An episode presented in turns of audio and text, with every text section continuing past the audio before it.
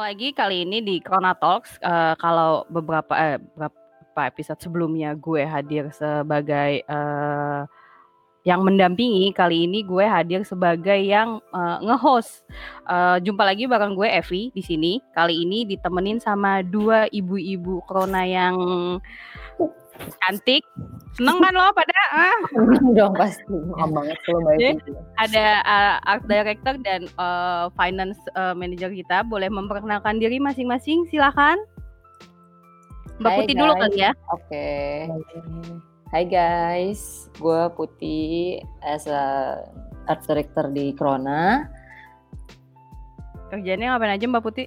Waduh, kerjanya kerjanya macul aja terus juga udah gak ada apa-apain gue kalau gue mesen makanan lu macul ya? Iya iya. sebenarnya corona apa sih? Iya. Iya punya sawah kita kak di belakang kak. Iya yes, uh, gue ngedesain aja sih sebenarnya uh, ngedirect anak-anak ngedirect tim ibaratnya gitulah. Nah uh, untuk sosial media terus kayak banner-banner dan lain-lain gitu. Nah kalau ibu yang satu lagi udah bu, eh benerin rambut mulu ya? Eh kok jangan dibocorin dong dengan satu lagi namanya siapa Bu? Silakan Halo guys. Kalau gue Irma. Kalau yang lain mahal banyak. Kalau gue di sini, ini sebenarnya admin makan siang sesungguhnya gue. Kalau yang kemarin ngaku-ngaku aja. Els els ya. Mm, els els aja. Jadi sesungguhnya admin itu gue. Eh, maaf, akhirnya Bu admin yang asli hadir. Maaf ya Bu, kemarin iya. pekerjaannya saya akui dulu. Soalnya kan Ibu bolos tuh tiga bulan. Iya bolos. Iya, iya. Halo, menakar. Oke, okay, guys di episode Corona Talks kali ini, uh, kenapa gue ngundangnya dua ibu-ibu Corona ini? Karena uh, kita mau coba ngobrolin tentang kalau kemarin udah sempat ngomongin working from home uh, di era pandemik ini, kali ini gue mau ngomongin gimana uh, para orang tua ngadepin uh, pandemik ini, uh, gimana mereka dan anak-anaknya tuh ngadepin uh, era pandemik ini.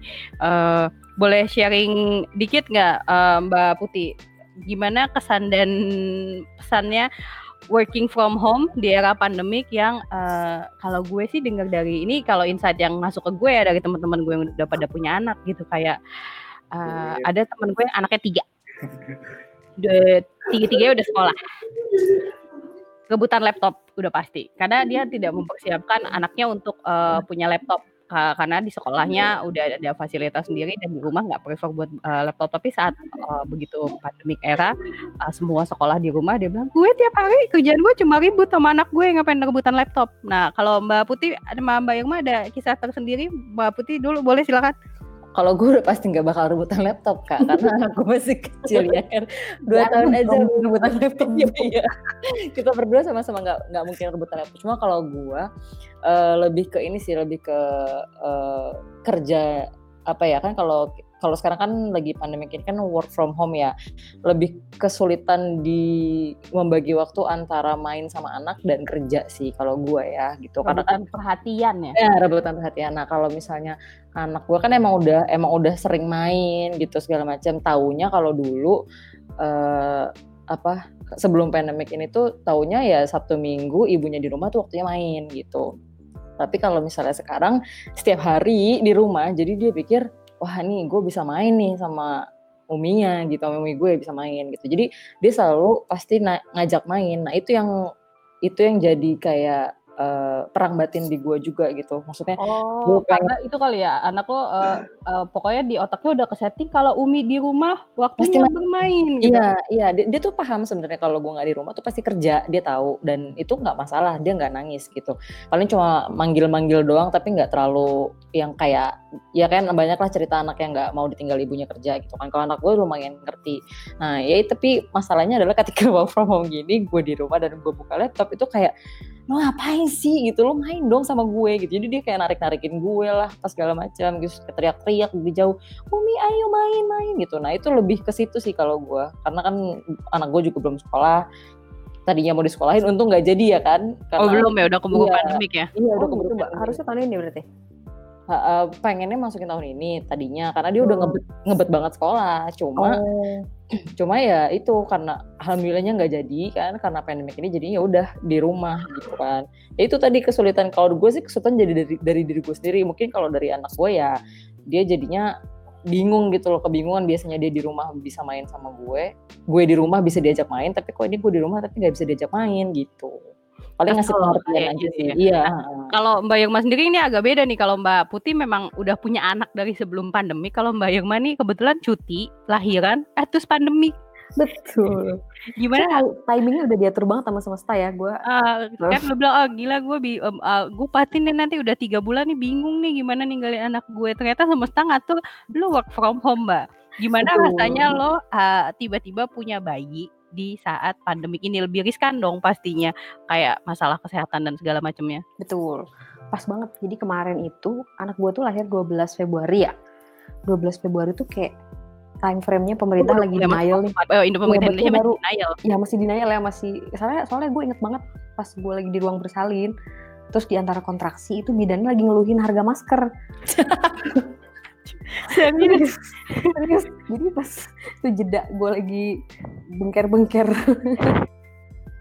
lagi gue nahan sakit terus tiba-tiba itu bindanya ibu sama anak bilang gini masker sekarang mahal ya terus gue nyautin iya iya bu terus detik berikutnya gue ngeden itu masuk baru-baru banget masuk kayak baru awal banget tapi masih denial lah masih nggak yang sebelum psbb dan segala macam Dan untung banjir udah selesai ya. kenapa Untung banjir udah lewat. Gue Nah, inget kan dia. itu tuh pas lu lagi hamil gede-gedenya tuh banjir kan. Bis banjir terus lu lahiran kan. Bis betul lahiran pandemi kan. abis lahiran banjir lagi mbak Sempet banjir lagi. ya karena anak gue sempet ngungsi umur 2 minggu tuh Oh. oh gila dia masa kecilnya ini ya luar keras sekali ya gue ya. keras iya. Itu pengalaman kebencanaannya udah banyak ya. Allah Akbar jadi ntar udah gede dunia udah udah damai gitu ya. Dia udah biasa. Ah, banjir dulu gua kecil umur 2 minggu ngungsi. iya kan gue gue temen-temennya sirik lah ntar kalau cerita sama dia. Pokoknya begitu pokoknya terus eh, nggak lama karena kan kalau bayi baru lahir kan pasti ada jadwal vaksin ya kan vaksin di bulan pertama, bulan kedua. Nah pas bulan pertama itu kebetulan PSBB belum, jadi masih santai, masih ada kendaraan, masih ada gokar, masih belum social distancing. Terus begitu masuk bulan kedua, anak jadwal eh, apa anak gue jadwalnya udah harus vaksin lagi, itu udah bidan udah semuanya diplastikin konternya, terus bangkunya udah ditutup-tutupin pakai eh, apa tuh namanya lakban, pokoknya udah nggak bisa XX gitu ya tiap Yes, bangku. betul.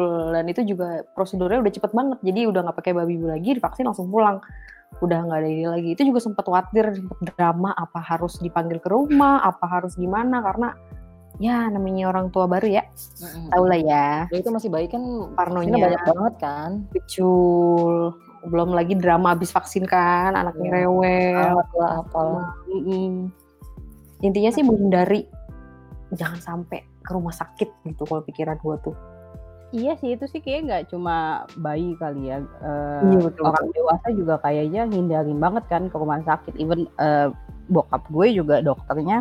Bokap kebetulan kan baru rawat jalan karena ada eh, operasi beberapa waktu lalu tuh dokternya kayak udah gue inget banget tuh hari terakhir gue di eh, rumah sakit adalah gue papasan sama orang pakai baju hazmat. Jadi gue udah sakit wow itu kayak pokoknya kita pulang kita harus pulang malam ini. Dan ternyata memang eh, kayak gue dapet kabar bahwa satu gedung rumah sakit itu yang selain PDP dan ODP itu kalau memang bisa pulang dipulangin malam itu. Gue udah gini ini pasti ini pasti bakal rusuh nih ke depannya nih. Eh ternyata benar. Habis itu langsung tuh PSBB segala macem.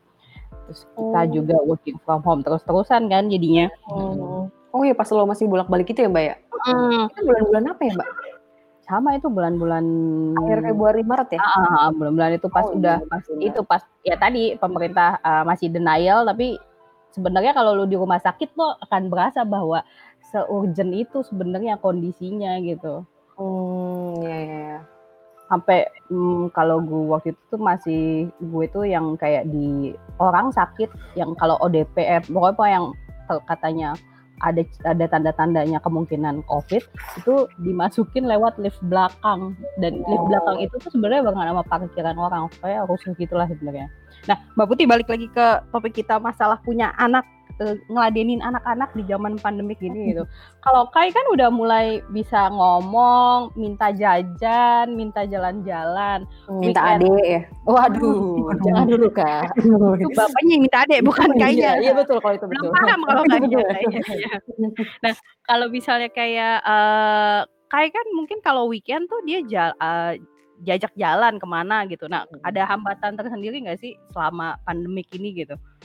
Selain dia Eh. minta perhatian gitu, yang kayak rutinitas dia yang biasanya main ke time zone lah atau Iya. apalah gitu. Iya Itu iya, gue itu apa udah ya itu biasanya kan kalau sore tuh gue suka nyuapin gue atau mbaknya atau apa eh, jidahnya gitu kan suka nyuapin di taman gitu kan dekat rumah gue. Nah tuh dia sempat minta ayunan dong, nih ayunan gitu kan.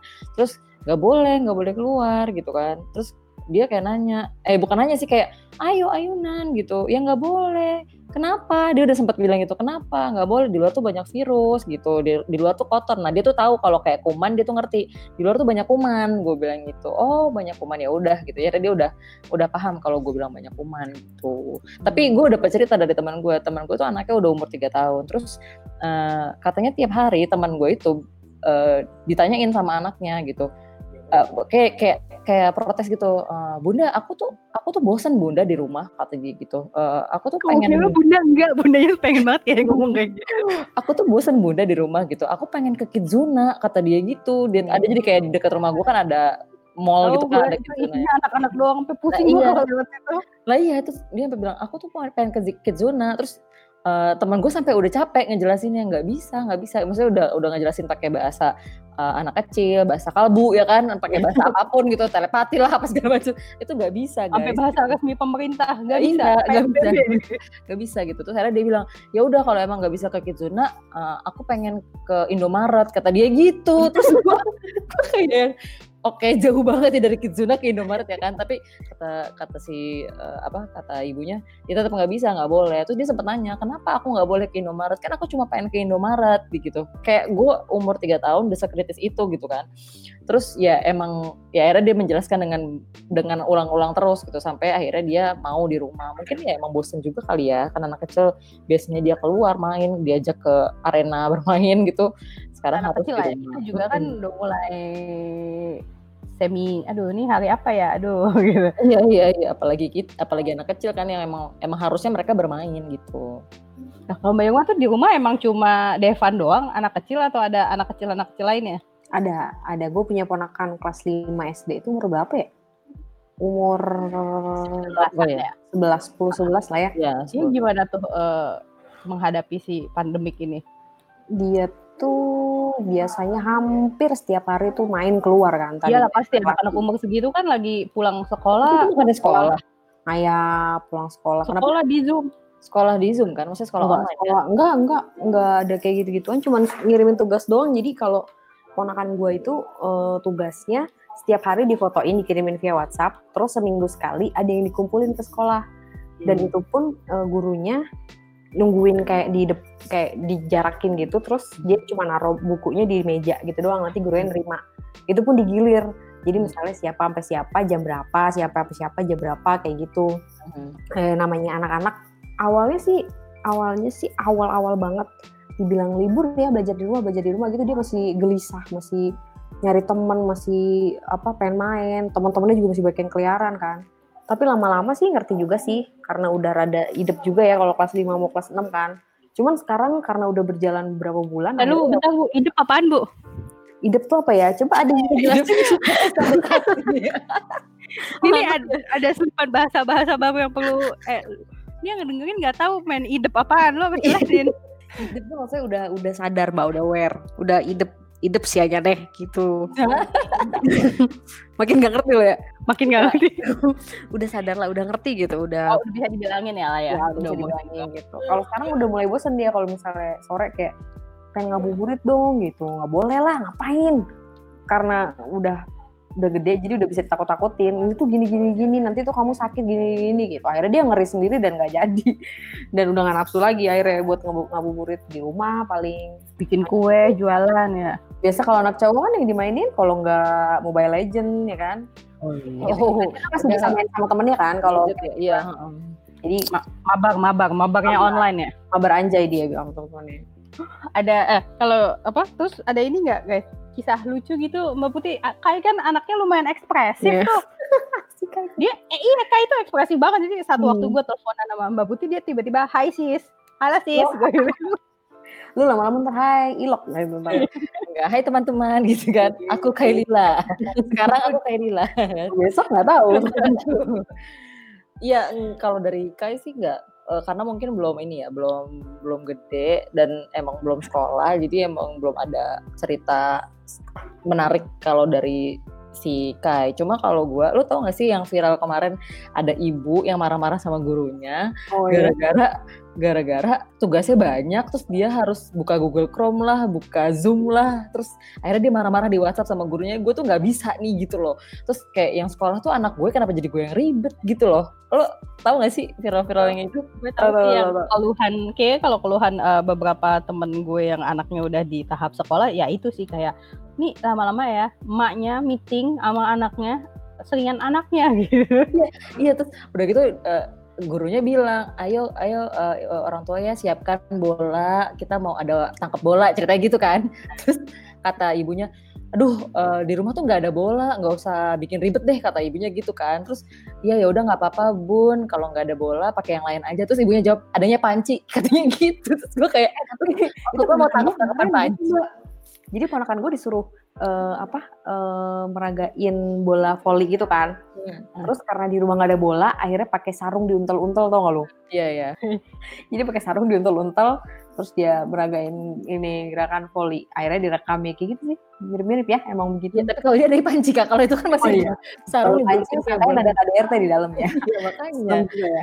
tapi itu lucu sih maksudnya itu eh, kalau kalau kalau itu di share di eh, kan banyak ya kayak eh, orang yang menghujat ibunya gitu. Maksudnya ya lu sebagai ibu gimana sih harusnya lu mendampingi anak lu sekolah segala macam.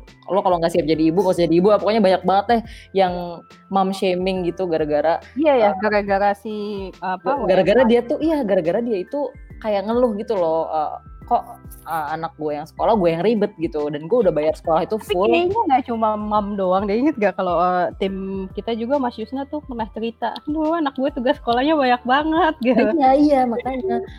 Eh, apalagi sekarang pandemi kan. Jadi orang tua tuh tahu banget kalau tugas anaknya tuh ya banyak gitu. Terus udah gitu belum tentu kayak ATK ATK yang dibutuhkan itu ada di rumah gitu kan. Alat-alat yang dibutuhkan di rumah. Sudah mesti beli keluar Berasa banget dan tugasnya itu ponakan gue tuh yang suruh bikin poa apa namanya bikin batik lah. Nah, itu ya, gila lu. Terus suruh Ponakan lu sekolah apa itu sih? Sekolah kan apa kayaknya. desainer sih? training. Trainee, trainee di sekolah model Indonesia. Iya betul. Di SM dia training. Terus disuruh nari tapi pakai itulah apa namanya? eh panahan. Ya gimana coba panahan? Akhirnya anak-anak yang lain nggak punya. Kebetulan ponakan gue punya mainan yang panah kan. Akhirnya anak-anak yang lain pada pakai hanger dong diginiin tuh. Supaya jadi panahan Ya, tapi itu itu Eh, bisa kreatif sih Iya betul. iya Si Itu- panahan itu dipraktekin lu nggak pada ketawa apa gitu ngeliat ngapain sih lu gitu. Ya memang begitu emang jadi kayak ada kayak tari daerah nggak tahu daerah mana yang alat peraganya itu pakai panahan. Ya gue sih gue gangguin aja biar main kesel kan. Karena setiap recording gue nongol, setiap recording gue nongol. Akhirnya dia nggak jadi jadi itu recordingnya. Kan itu gue diusir baru mereka jadi pastinya. Oh jadi lu gangguin anak orang ya nggak gangguin Iya, anak sendiri gangguin. ya. iya Tuh, iya belum anak gue belum bisa digangguin jadi gue gangguin orang dulu.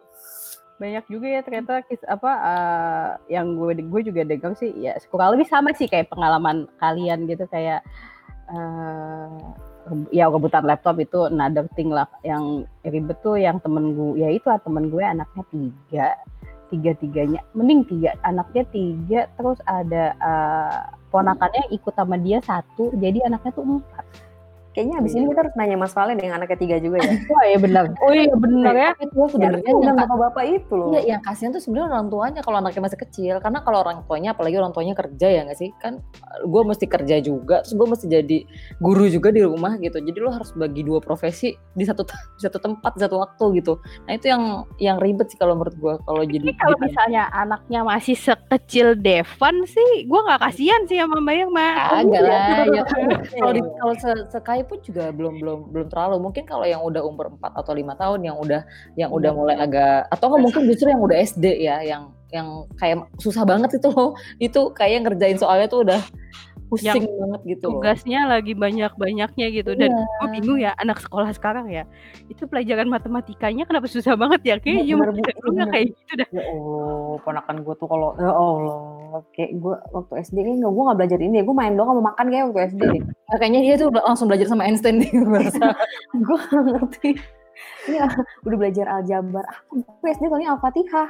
Gue nggak ngerti. Nah, oh itu. alhamdulillah oke Alhamdulillah ya. Ibu pesantren apa gimana, Bu? Alhamdulillah. Madrasah bu. Madrasah, iya. MI ya MI Iya, Wow. kalau apa eh, oh kalau gue yang masih hitungannya anak-anak di rumah tuh sepupu gue anak udah SMA sih Eh, Oh, kebetulan kalau pas bapak-bapak kayaknya kalau itu. cewek nih kebetulan Ibu di SMA eh, dia tuh sempat ngomong gini aku tuh eh, suka libur kak tapi aku nggak pernah ngebayangin kalau aku bakal libur selama ini. Ini kayaknya satu hal yang nggak bakal aku lupain seumur hidup aku. Aku paling lama tuh libur misalnya kayak libur sekolah berapa sih? Dua minggu paling yang paling lama kalau misalnya libur semester gitu kan.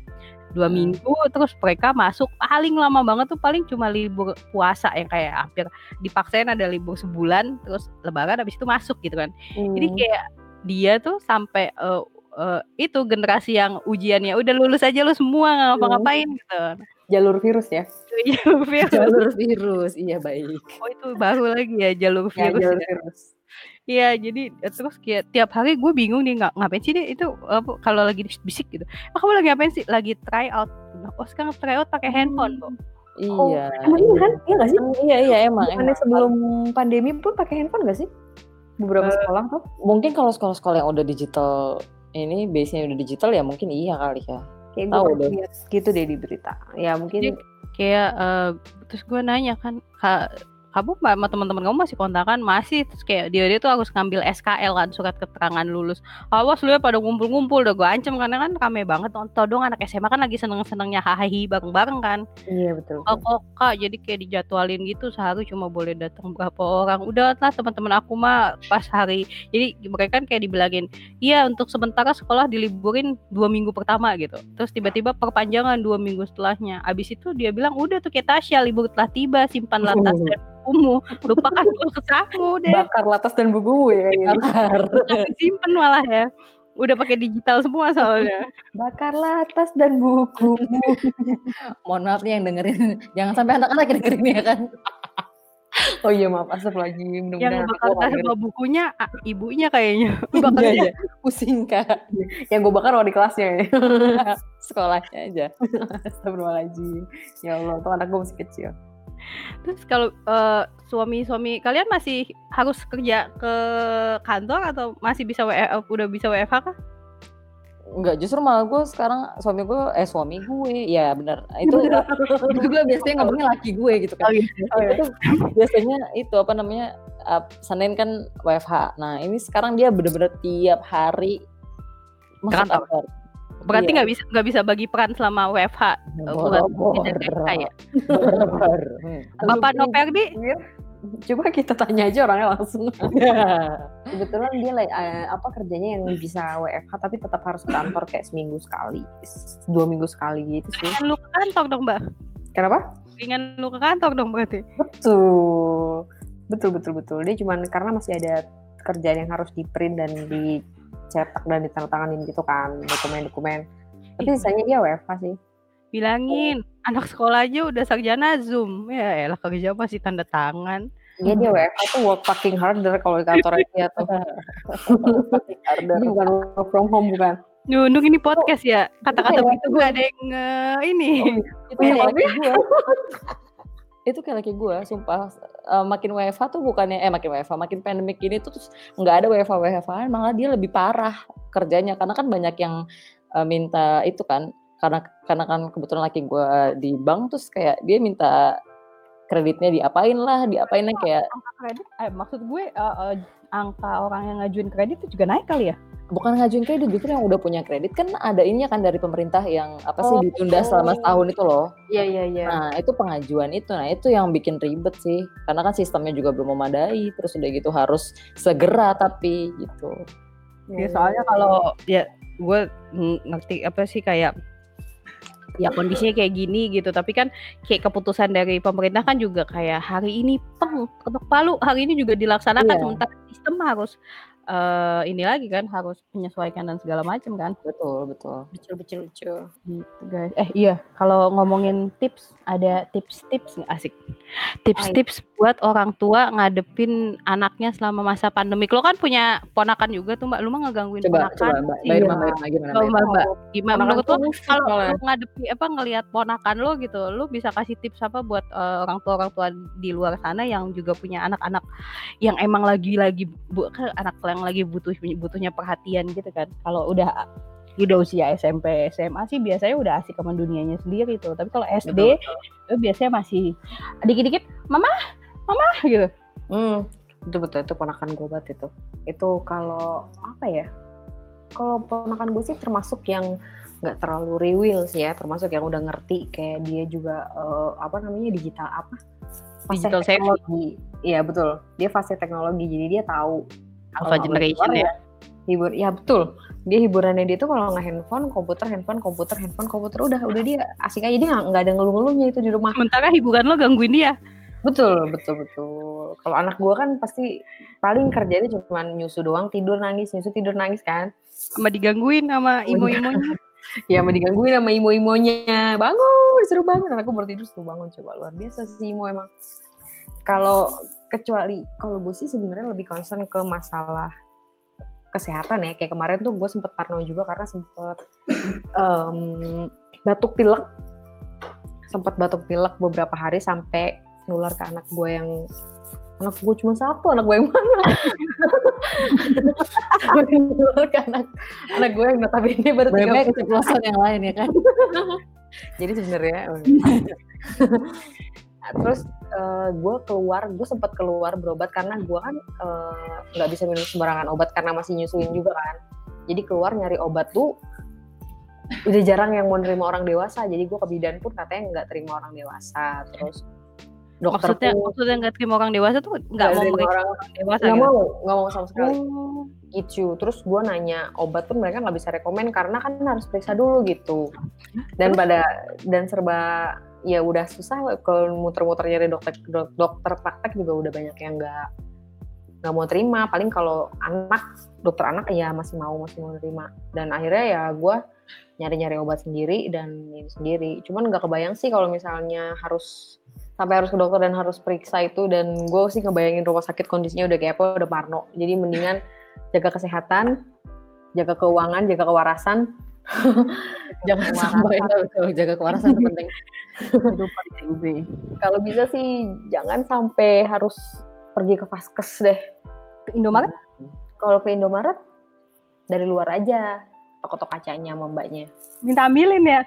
Ambilin iya. Gue bingung kenapa sih nggak ada yang oh ini. OOT ya. Lanjut lanjut.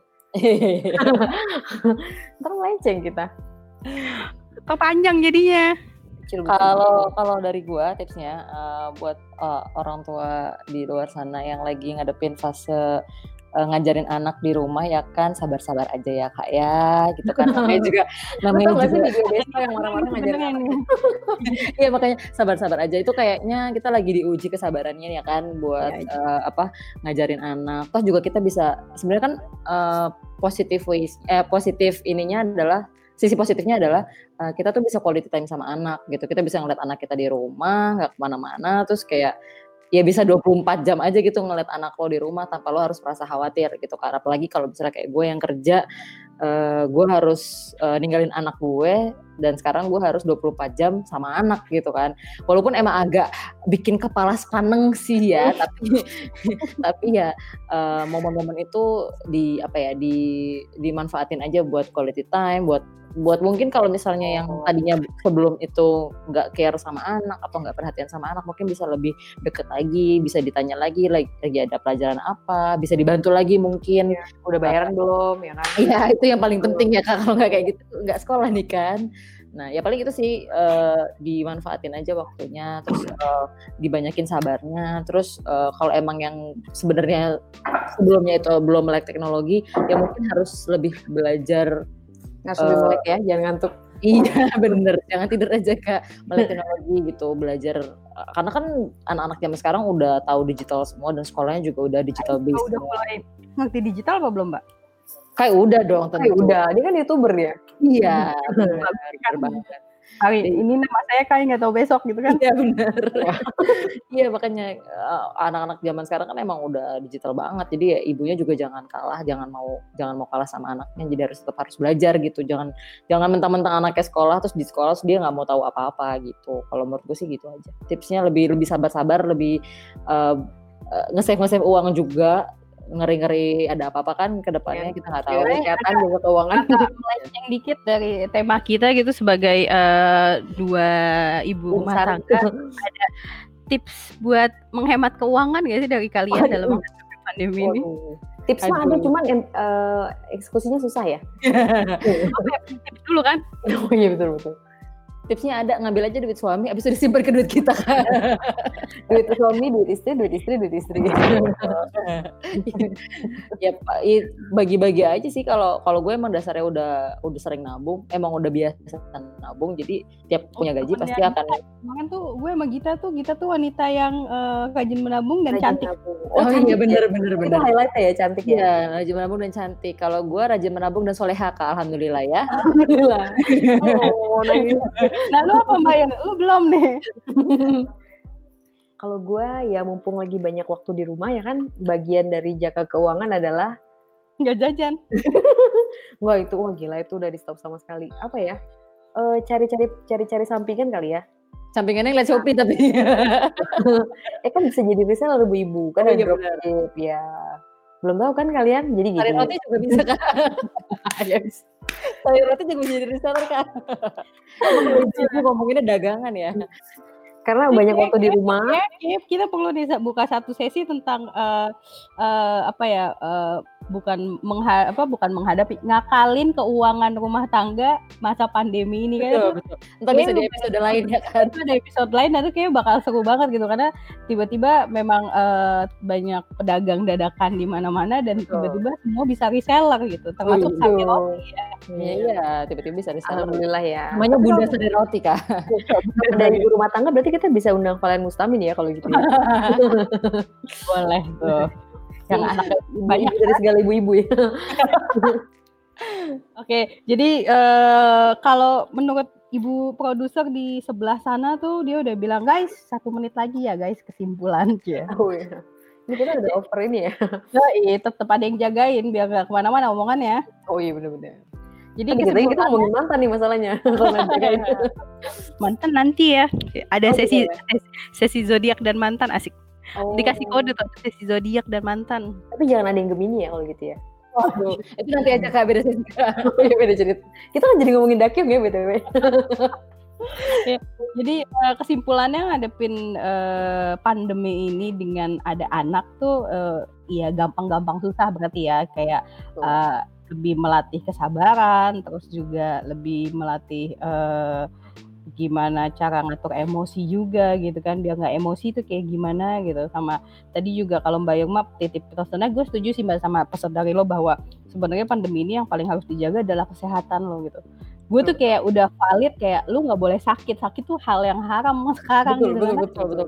ya oke lah kalau misalnya masuk angin atau apa yang yang simpel-simpel yang karena emang lu cuma di rumah aja kena angin kayak gua keseringan kena AC gitu kan. Eh, tapi kalau yang sampai harus ke rumah sakit itu kalau bisa jangan. Iya, usahakan jangan gitu karena itu paling penting sih. Susah bu temen gue mau periksa gigi aja nggak bisa bisa dokter giginya nggak ada. Lu bayangin yang harus lah- melahirkan di masa pandemi ini. Oh ibu-ibunya ada Oh di iya, atas. iya. Kemarin kemarin iya, kemarin teman gue juga ada yang lahir pas pandemik dan dia dites covid dulu, terus udah gitu, lu bayangin mm, teman gue lahiran normal nggak boleh ditemenin, nggak boleh ditemenin, ditemenin kalau udah pembukaan 9 Jadi kalau udah bener-bener kelihatan palanya tuh, udah baru boleh masuk suaminya. Oh, palanya udah kelihatan. Oh ya udah tutupin aja. gitu. Masukin lagi kak. Untung kemarin gue masih ditemenin pasukan. Kalau sekarang di bidan yang sama itu udah nggak nggak boleh dikunjungin sama sekali. Oh, iya itu. Hmm, berarti benar kan kuncinya adalah kita harus bisa jaga Sehat. kesehatan Jaga kita kesehatan juga dan jaga soalnya kalau ibunya sehat ah, harusnya sih anaknya juga sehat cuma kalau ibunya flu Betul. anaknya juga flu kan Biasanya. betul, betul. Karena gue kemarin flu udah rumah flu semua. Lu spreader ya ternyata. Ya Allah Akbar ya serem juga ya kalau. Kalau Mbak Putih tadi salannya lebih ke ya itu kesabaran yang Iya, Mbak Putih. Hmm. Kalau apa ba- apa orang sabar ususnya panjang gitu. Jadi Wow. itu panjang berarti Mbak Put. Pokoknya itu sih apa lebih eh, manfaatin waktunya aja mumpung lagi bisa sama anak ya kan. Betul. Kayak kalau gue kan kebetulan karena baru lahir jadi gue bisa nyusuin. Iya betul bener banget Itu itu salah satu blessing in disguise dalam Iya, hidup bener gue. banget, bener banget, bener banget. Itu jadi jadi ini banget sih. Jadi apa namanya suatu kayak senang banget tuh dapat anugerah ya lu bisa selama berapa bulan ini tanpa harus ke kantor lu bisa nyusuin gitu kan. Betul. Tanpa harus Langsung ekstra ini juga kan. Nggak perlu ini lagi. Ya guys, eh, jadi itu obrolan kita sama dua ibu-ibu cantik corona hari ini. Wow. Udah caur Cantik sih kalau kayaknya. Adil soalnya dari kemarin udah pada ngaku cantik, jadi gue cantik aja semuanya gitu loh. gitu. Gue lebih seneng dipanggil caur daripada cantik. Kalau kalau dibilang cantik udah biasa soalnya ya. iya udah biasa. Karena gue tahu gue cantik. Iya juga. Ya, ini tolong ibu produser coba jadi tolong. Tolong produser kita. Jadi ini Bicara- udah bisa soundtrack ya? Belum? Hah? udah bisa soundtrack belum? Belum emang lu mau oh enggak ya, kirain ya udah. Ya, jadi eh, se- segitu dulu nih obrolan, obrolan eh, Corona Talks kali ini sama dua na- nggak narasumber sih dua temen gue Mbak Putih sama Mbak Irma. Kita bakal balik lagi nanti untuk membahas eh kayak ke depannya kita bakal ngebahas hal-hal yang eh, sangat casual sekali. Kayak ada janji buat bahas zodiak juga kan ya. Wow. Itu masukin itu dong MBTI juga dong. Uh iya ikutan. Seru tuh kayaknya tuh. Anda ada ada sesi telepon ini nggak? Telepon pendengar nggak ada ya? Ada eh, ada sesi telepon mantan nggak? Gak bisa kirim salam ya? Nantangin nelfon mantan Mbak Irma. Wah. Elah, halo Mas Awan. Halo, halo jadi.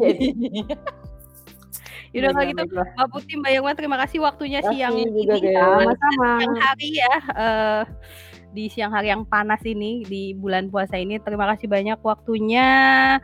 Ketemu lagi nanti di sesi Corona Talk selanjutnya. Hmm, jadwalnya udah ada sih. Nanti kita halo-halo lagi ya. Siap. terima kasih semuanya. Terima kasih juga pendengar yang udah mau dengerin Corona Talk. Sampai jumpa di episode selanjutnya. Dadah. Dadah. Dadah. Bye bye bye.